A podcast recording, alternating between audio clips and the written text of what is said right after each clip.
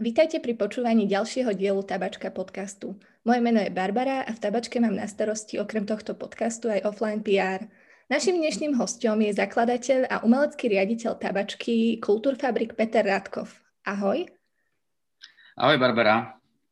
Tak teda ja začnem hneď prvou otázkou, aby sme zbytočne nezdržiavali. Kto je Peter Rádkov, ak práve nešefuje Tabačke? Mm, tak to je veľmi zaujímavá a dobrá otázka. Uh, nie je na ňu jednoducho odpovedať, ale ak by som sa mal ja sám charakterizovať, tak ja sa považujem za človeka, ktorý uh, sa snaží meniť lepš- veci k lepšiemu, prinášať pre ľudí, pre spoločnosť nejaké nové hodnoty. A tak, no proste uh, ja už od detstva som nejak stále sníval a vnímal nejak veci okolo mňa, ktoré ma trápili, čo mi nejak nedávalo zmysel, alebo nefungovalo, alebo ako by to podľa mňa malo vyzerať. A to bolo úplne jedno, hej, či som o, bol ako žiak na základnej škole a vadilo mi, ak, aký bol systém na škole, aký mali prístup učitelia, alebo ako, ja neviem, fungovala spoločnosť, ktorej som žil, tie všetky prvé máje a toto to, celé to, to prostredie, ktoré ma nejakým spôsobom nejak formovalo. Alebo ja neviem, tá architektúra, ktorá bola proste v tej dobe, že vadilo mi, ako vyzerali tie mestá. Všetko bolo rozkopané alebo chátralo, všetko bolo také šedé. Vždy som nejak o tom uvažoval a predstavoval som si, aké by to mohlo byť, ako by to mohlo inak vyzerať, by to mohlo byť krajšie, fungujúce. Proste vždy som mal potrebu nejak o tom uvažovať a mal som vždy takú prirodzenú túžbu, nejak akože taký pocit, že aj to nejak, že meniť, že mal som furt takú potrebu v sebe už ako keby v tom rannom veku. A som sa veľa o tom rozprával aj doma, aj s rodičmi, a, ktorými boli vždy ako keby nejak partnerom v tomto. A, a ja som to považoval za niečo úplne, úplne prirodzené, že, že ja neviem, tu už by sme sa mohli baviť aj o tom, že keby som to mal nejak rozumne alebo úprimne zhrnúť, tak by sme sa zrejme mali baviť o tom, o, o niečom takom, ako, ako je, čo je poslanie. Že, že pre mňa to bolo ako keby poslanie, niečo v tom zmysle. A teraz po všetkých tých mojich životných skúsenostiach vlastne už aj viem, hej, viem povedať, že niekde vo vnútri som to vždy aj takto cítil. Hej, že, to je, že to je pre mňa celý ten čas nejakým poslaním. Hej, že, tak akože tak nejak. A keď sa na to pozrieme z hľadiska, že chceme našim poslucháčom predstaviť Petra Rádkova teraz nie v spojení s tou tabačkou a nie v spojení s tým kultúrnym poslaním, ale ako človeka, ako osobu, ja neviem, máš nejaké špeciálne hobby, alebo čo robíš, ak práve sa nevenuješ tomuto svojmu poslaniu? Tak hobby, akože je to, je to zvláštne, keď sa ti stane vlastne poslaním tvojim ako hobby, ne? Že vlastne je to niečo, čo máš rád, čo považuješ za dôležité a, a to poslanie, keď je tvojim hobbym, tak je tak ako keby, že ja rozumiem tvojej otázke, tak ale potom všetky tie moje uh, skutočné hobby sú veľakrát premietnuté vlastne do, do toho, čo robím, ne? Že uh, ja som od detstva strašne rád maloval, ne? Že ja keď som bol uh, malý nejaký, možno, že druháčik na základnej škole, ja som sa zobudil a mamka bola učiteľka a učila výtvarnú, tak keď, išla, keď išiel otec do školy, tak tuba teda do práce, on išiel na šiestu a ja som sa zobudil a som si zobral papier a som si kreslil, maloval. Potom sa zobudila mama, uh, do, mal som druhé raňajky a ona už prišla k tomu, čo malujem a už mi niečo tam do toho hovorila, hej, lebo výtvarnička a tešila sa, že ja som mal obrázok už namalovaný a ešte ona ani nebola hore. Čiže stále som strašne rád maloval a bol som v tom dosť dobrý. Nakoniec e, samozrejme e, osud priniesol ako, ako keby, že iné, iné na, od tej ceste iné, iné skutočnosti a nešiel som na e, vtedy štúvku na, na strednú školu. Mal som na to nejaký svoj osobný dôvod, som sa zoprel nejakému systému a, a som odmietol proste nejak nejaké protežovanie, nejaké protekcie a, a som si dal prihlášku na nejakú strojnickú priemyslovku, ako z nejakého vzdoru. Takže vlastne ten talent sa nejakým spôsobom už tak nejak nerozvíjal, ale potom som strašne rád mal hudbu, hej, od detstva. Ja som mal kapelu v siedmej triede na základnej škole, potom ja neviem, akože začal som točiť filmy na výške a stále som sa venoval tomu umeniu a strašne som to mal rád. Hej, ako... A samozrejme, dodnes mi ostal šport, takže ja som mal strašne rád kolektívne športy, všetky kolektívne športy, čo mi dalo veľmi veľa skúseností aj do práce v tíme, že, že keď hráš futbal alebo hokej, my sme na základnej škole boli hazánarska trieda, tak sme proste museli fungovať v tíme. Takže dodnes veľmi rád hrám futbal s priateľmi a väčšinou sú to aj, aj oveľa mladší rovesníci, akože nie sú to moji rovesníci.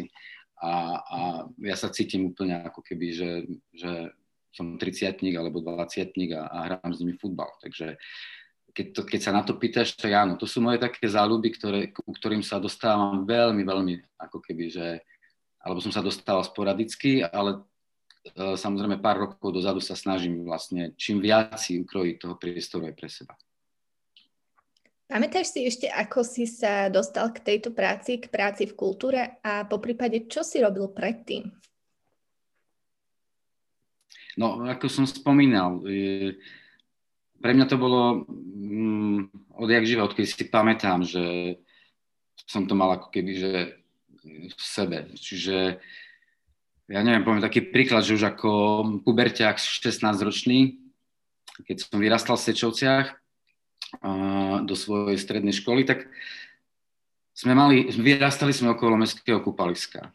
Všetci, celá partia sme žili proste uh, okolo kúpaliska, videli sme to z balkónov, to kúpalisko. A to kúpalisko začalo chatrať uh, a jedno dňa sme si povedali, že ideme teda za predsedom em en vé a že ho presvedčíme, aby to kúpalisko nám zveril do opatery, že ho proste opravíme, uh, že ho zrekonštruujeme, že začneme prevádzkovať pre mesto, aby to slúžilo nám a obyvateľom mesta. No a to sa nám aj, aj podarilo. A tak vlastne sa stalo to, že uh, ten priestor toho areálu a budova, ktorá bola vstupná, tak z tej vstupnej budove sme si spravili klub. Hej. Predstav si tú dobu, že, že osemdesiaty štvrtý rok je socializmus a my sme vtedy, v tej dobe, ako šestnásťroční nejakí zasraní, sa dostali k tomu a uh, sme svojpomocne to, to si prerobili, urobili nielen na ten účel toho kúpaliska ako fungujúce, že to fungovalo, ale my sme tam zriadili taký, by som povedal, také prvé komunitno-kultúrne centrum, lebo my sme boli v tej dobe všetci nejaký new wave, hej, ten štýl a my sme boli nejakým spôsobom ako keby taký nejaký uh, pionieri osvetoví v tej, v, tej, v tej dobe a sme tu prinášali nejaké iné hodnoty z, z zahraničia, z tej západného sveta. A to sme sa snažili šíriť medzi ľuďmi a vyslovene to fungovalo ako keby naše také, také zázemie klubové. A tak to by som mohol povedať, že uh, odkedy, hej, tak ku kultúre. Tak už to by som mohol považovať teraz spätne, keď sa nad tým takto ako keby zamyslím, že to bolo naozaj niečo také prvé, že ja som chodil na strednú školu do Košíc a tu bolo metalové mesto a jednoducho my sme tu prinášali z nejakej periférie nejaké úplne iné trendy, hej, čo sa týka nejakej kultúry a nejaké osvety okolo s tým spojenej. Takže to bolo také prvé, no. A potom už nasleduje viac menej to story, ktoré je viac menej známe. A, a to musím povedať, že ja som už aj na tej vysokej škole sa venoval audiovizuálnej tvorbe a e, sme sa zúčastňovali m, súťaží celoslovenských. Ale všetko to bolo robené vlastne v tej dobe a vtedy príznačnej vlastne ako keby, že kultúre a aj tej ideológii s tým spojenej.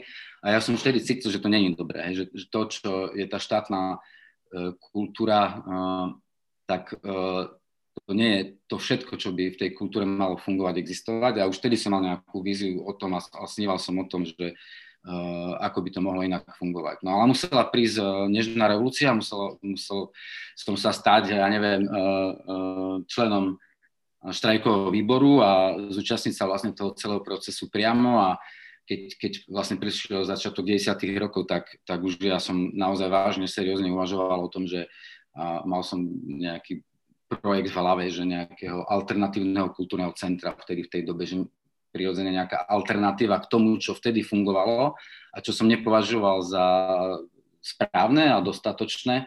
Takže ja som s tým projektom žil vlastne ako keby dlho. Uh-huh.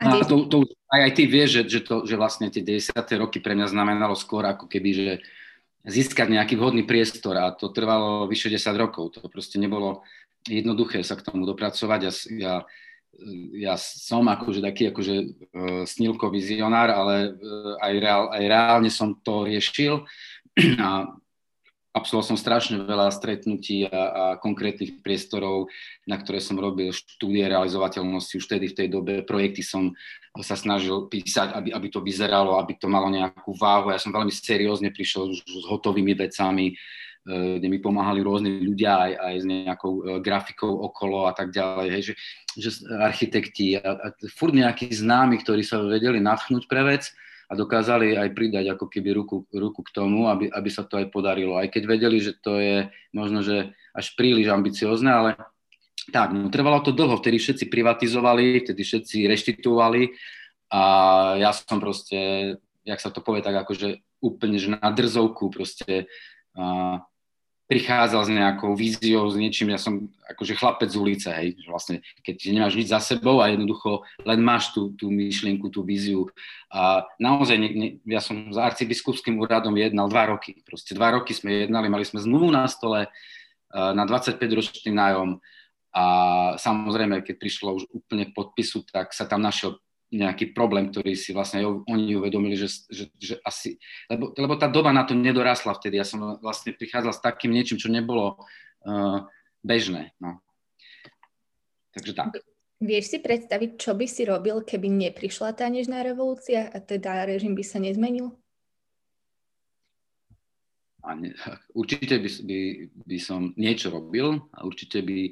som robil v tom duchu toho, uh, asi zrejme toho poslania, ktoré v sebe proste celý čas nejak nosím a, a je ťažko povedať, čo by to bolo, hej? Lebo teraz akože predvia, ale už vtedy v tej dobe sme robili ako keby projekty, ktoré boli, ktoré poukazovali na, na, na tie momenty, ktoré sa snažili reflektovať tú dobu a zrejme by som fungoval nejakej alternatíve voči, voči tomu, čo by, s čím by som nesúhlasil, ale neviem, čo by sa stalo, možno, že by som, neviem, ťažko povedať. Pamätáš si ešte, ako si objavil opustenú budovu Tabačky a čo ťa vlastne presvedčilo o tom, že práve v tejto budove chceš vybudovať kultúrne centrum? No, samozrejme si to pamätám veľmi dobre, ale ja som vždy mal slabosť na, tie, na tú industriálnu architektúru. Takže som sa stále ako keby, že zapodieval tým, že čo ako funguje, nefunguje a že, a že proste, čo by mohlo byť, keby sa tento objekt chatrajúci premenil, alebo teraz už môžeme povedať odborne, keby tá konverzia toho priestoru prebehla, či už na účely kultúrno-kreatívne, alebo ako, akékoľvek, tak hej, ten, ten pohľad na tie budovy ja som stále mal, že ja som pozeral uh, sa na tie budovy aj v tom zmysle, v tom duchu. No a keď sa stalo to, že sme museli opustiť kasárne, slubne sa rozbiehajúci projekt vtedy a dával to zmysel aj pre tú nezávislú kultúru, že ten priestor mal byť pre ten daný účel, vlastne aj projektovo sa vlastne s týmto zámerom kandidovalo a keď sme to museli opustiť, tak som musel hľadať zase nový priestor, vlastne tretí.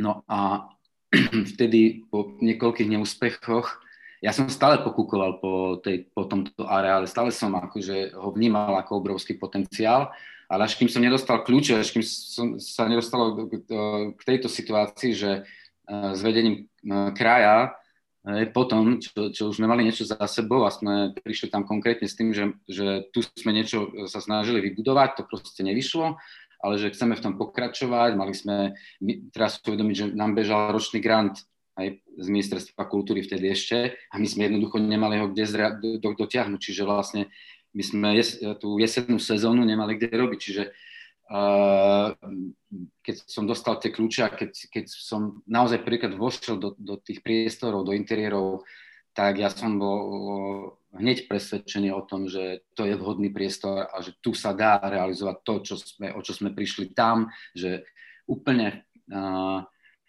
uh, realisticky sa to dá preniesť sem dokonca.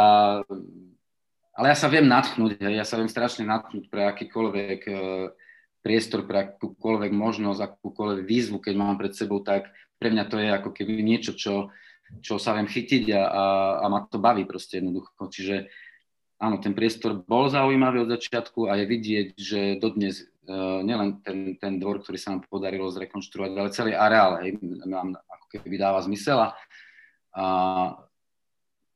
tak, no proste. A čo je podľa teba také najdôležitejšie pri budovaní kultúrneho centra? Ako odkaz nejaký, tak uh,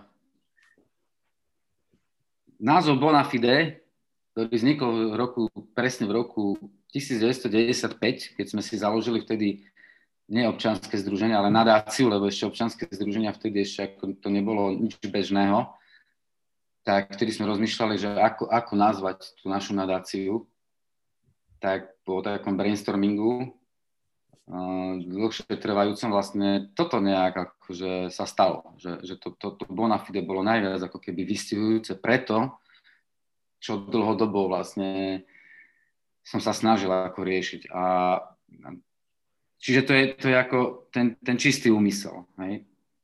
Tá nejaká tá úprimná vízia, nejaká silná viera a nejaké odhodlanie dať do toho, že úplne všetko. Že to je ten taký ako keby, že najzákladnejší predpoklad pre čokoľvek, čo v živote by, by človek chcel dosiahnuť. A to, to nemusí byť len kultúra. Hej? Teraz sa nebavíme ako princ- v princípe.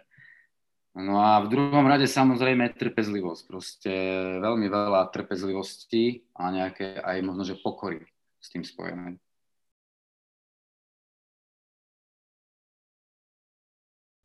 Myslíš si, že je záujem o nezávislú kultúru v Košiciach dostatočný? Ak nie, čo by podľa teba mohlo dopomôcť práve k zvýšenému záujmu o tento typ kultúry?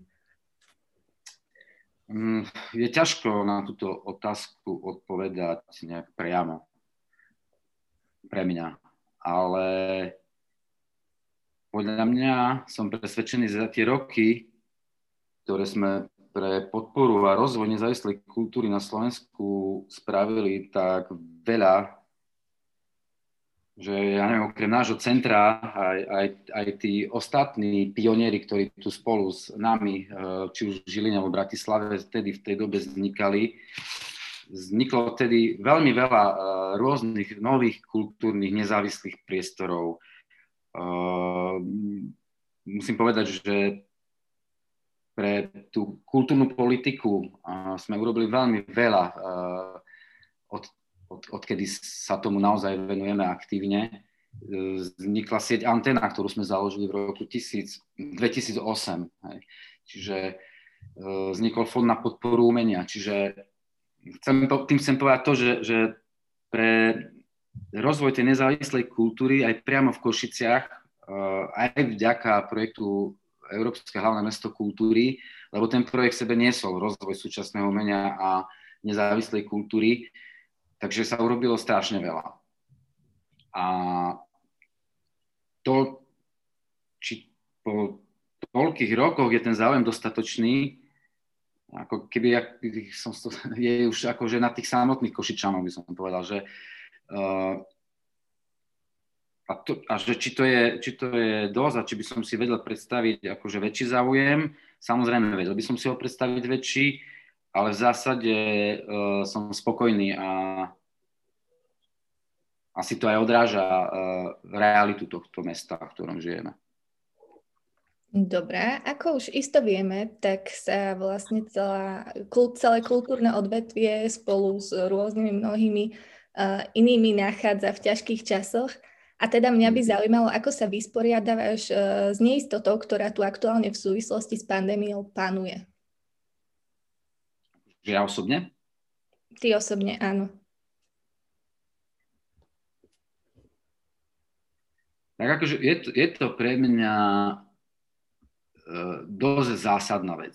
Celá tá, celá tá pandémia. A keď to tak zoberieme, tak si treba akože môže povedať, alebo tak aspoň ja si to tak uvedomujem, že ten, tento celý rok dvadsať dvadsať bol vlastne o o zmene, o novej vláde a, a, a zároveň súčasne aj o, o, o pandémii, ktorá tu prišla. Prišla nová vláda, nová zmena a, a do toho pandémia. My ako rozbehnutí už ako keby, že nejaký vybudovaný základ, ktorý proste fungoval tisícsto akcií do roka, neviem, kopec partnerov, spoluprác, komunít, ktoré tu s nami spolupôsobili. A teraz toto do toho, že, že tá prvá vlna, keby som tak začal, tak tá prvá vlna bola, by som tak povedal, že, že hasiť situáciu, že proste zo dňa na deň zavretý, zo dňa na deň problém, náklady ti proste bežia, príjmy žiadne, zodpovednosť ľudia, zamestnanci, čo s tým teraz. Tá, to, to, tá prvá vlna bol šok a rýchla, rýchla ako reakcia na to a, a urobiť všetky kroky tak, aby nás to proste úplne že ne, nezrovnalo. Ne? Proste, aby sme ne, nemuseli ísť do konkurzu, keď to mám tak prehnať. No a tá, tá druhá, no a samozrejme prispôsobiť sa situácii a potom sme vlastne, a prišlo leto, jar, leto, uvoľnenie a vtedy vlastne sme museli ako keby že reflektovať na tú, na tú situáciu a samozrejme sme boli flexibilní a začali sme uh, pristúpať k tomu kreatívne a hľadať ako keby že no, nové možnosti, nový zmysel a tak sme začali vlastne všetko opravovať, začali sme všetko rekonštruovať a, a, a tak. Čiže vlastne my sme si sami našli ako keby že nový, no, nový zmysel uh, a tak sme sa akože snažili vysporiadať s tou situáciou. A potom tá druhá vlna už, už bola, priniesla ako kebyže nové rozmery a, a tam, tam musím povedať, že, že v tej druhej vlne som si už vedel, alebo teda dokázal nájsť aj priestor sám pre seba. Čiže dokázal som sa ako kebyže od toho odtrhnúť a, a viac sa venovať vlastne ako kebyže sebe, mať čas prehodnotiť veci a, a aj, aj samozrejme aj v súvislosti s ďalším možným ako keby, že vývojom tabačky alebo novými výzvami alebo prioritami, kde to celé posunúť, hej, že keď sa tak zastavíš a už, už ako naozaj uh, sme boli rozbehnutí, uh, že už si človek nedokázal ani, ani urobiť odstup a nejak veci prehodnotiť a to všetko tak nejak do sa zapadalo. My sme končili aj trojročný grant na ef pé ú, ku koncu roka a ten nový už bolo treba nejak sa zaoberať na jeseň, keď sme písali novú výzvu, že čo ďalšie tri roky to obdobie na trojročný grant a tam už, tam už sme mali viac času a kľudu naozaj neistou zotrvačnosťou a, a aj tá pandémia vlastne, do, ktorá sa prenášala do roku dvetisícdvadsaťjeden, že to, že to nebude hneď, že to bude trvať ešte, že snad, že snad ale sme to vnímali, že možno že aj celý rok, čiže Tu, tu prišiel ten priestor na to, že naozaj prehodnotiť veci, mať čas, uh, mať čas na to a, a naozaj sme aj našli tie, tie ako keby, že nové výzvy, nové priority a som rád, že, že sa to stalo. Že každé zlo je na niečo dobré a, a ja si myslím, že my sme akože v tomto smere dosť flexibilní, čiže asi tak sme sa dokázali nejak s tým vysporiadať aj ja osobne. A aké sú tvoje očakávania od roku dvetisícdvadsaťjeden? No, keby som to tak mal povedať uh, veľmi uh, na prvú, tak to naj, najväčšie očakávanie je, je úspech vakcinácie a postupný návrat do, do normálu. Toto je akože moje najväčšie očakávanie. Samozrejme, to záleží od uh, veľmi veľa vecí, ale um, ja myslím, že to je najdôležitejšia vec pre všetkých, lebo všetci sme už veľmi dlho v tom a každý sa rôzne s tým dokáže vysporiadávať. Nie každý je tak uh, odolný a tak flexibilný a tak kreatívny a, a, a ja neviem, jak to ešte povedať, že uh, schopný sa adaptovať na akékoľvek uh, výzvy, ktoré ťa po ceste stretnú, hej? Lebo my sme zvyknutí riešiť výzvy, hej? A, a veľké výzvy, čiže uh, toto je pre mňa najdôležitejšie a ten osobný kontakt, a tá interakcia, proste tie, tie zážitky a prežívanie emócií, ktoré, ktoré, o ktoré sme prišli, hej? S tou živou kultúrou alebo osobne ľudia medzi sebou, čiže toto je pre mňa najdôležitejšia vec osobne. A na čo sa v súvislosti s projektom Tabačka Kultúrfabrik môžeme v tom roku dvetisícdvadsaťjeden najviac tešiť? Nastanú no, nejaké výrazné zmeny, alebo budeme pokračovať tak, ako sme na to boli zvyknutí? No, rozhodne nebudeme pokračovať tak, ako sme na to boli zvyknutí. Jednoducho sa to nedá. Hej? Je to, je to niečo, čo je vynútené nejakým, nejakou situáciou, ktorá pretrváva. A bude to trvať dlho, dlhšie ešte. Čiže určite prvý pol rok m, sa budeme snažiť nejakým spôsobom postupne, čo nám čo umožní, uh, zase za, uh, prispôsobovať uh, krok po kroku situácii. A ja verím, že, že v tom druhom pol roku, a tak máme aj naplánovaný vlastne tento rok, sa budeme snažiť prinášať veci možno, že iným spôsobom a inak, ale, ale stále nejak v tom duchu, v tom, v tom poslaní, čo robíme. Čiže uh, pre mňa ani nie je teraz dôležité, a myslím, že tá otázka, um, uh, že na čo sa uh, tešiť, alebo ako, už si nepamätám presne. Na čo sa môžeme najviac tešiť v roku dvetisícdvadsať? Že to není ani skôr tak postavené, ako na čo sme boli zvyknutí, že aký e, zaujímavý koncert prinesieme, alebo aké zaujímavé divadelné predstavenie, alebo aký projekt. E, samozrejme, že bude, verím, aj to v tom druhom polroku hlavne, ale a, tie, výrazné, tie výrazné zmeny, ktoré my vnímame, je, je v tom...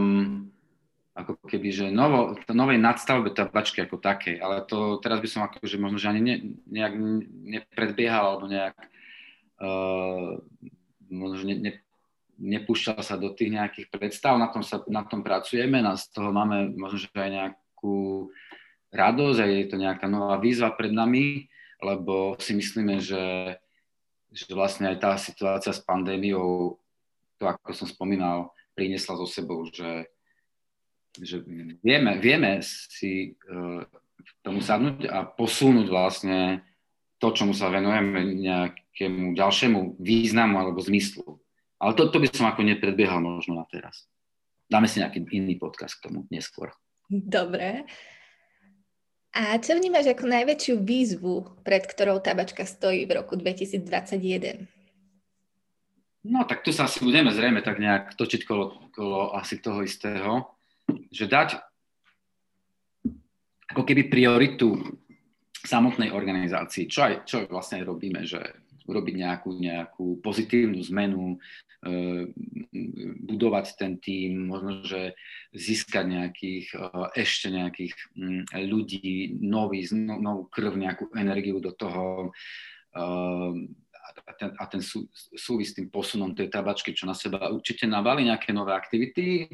A už aj sa to deje, už nejaké noví ľudia prišli, čo môžem povedať, Janko Galík, alebo noví nejakí dramaturgovia. A to, a to, to, to je, myslím, že zmyslom toho roku dvetisícdvadsaťjeden ako takého. A, a viac sa venovať možno tým, tým uh, a najsi viac času na tie výzvy, ktoré sme mali pred sebou a ktoré sme kontinuálne stále sa nimi zaoberali, riešili, či to je uh, tá kreatívna štvrť, alebo to živé námestie, alebo tie veci, ktoré Uh, už sú ako keby nad rámec tej, tej umelecko-kultúrnej činnosti a na to si najviac času.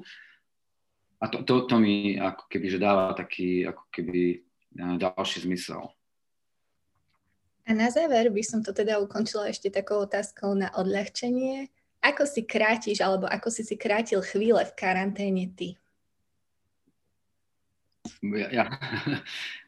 Musím sa priznať, že som nemal nejaký veľký taký, že priestor pre, pre to, aby som mal nejaké chvíle, ktoré by som si ako nejakým spôsobom musel krátiť.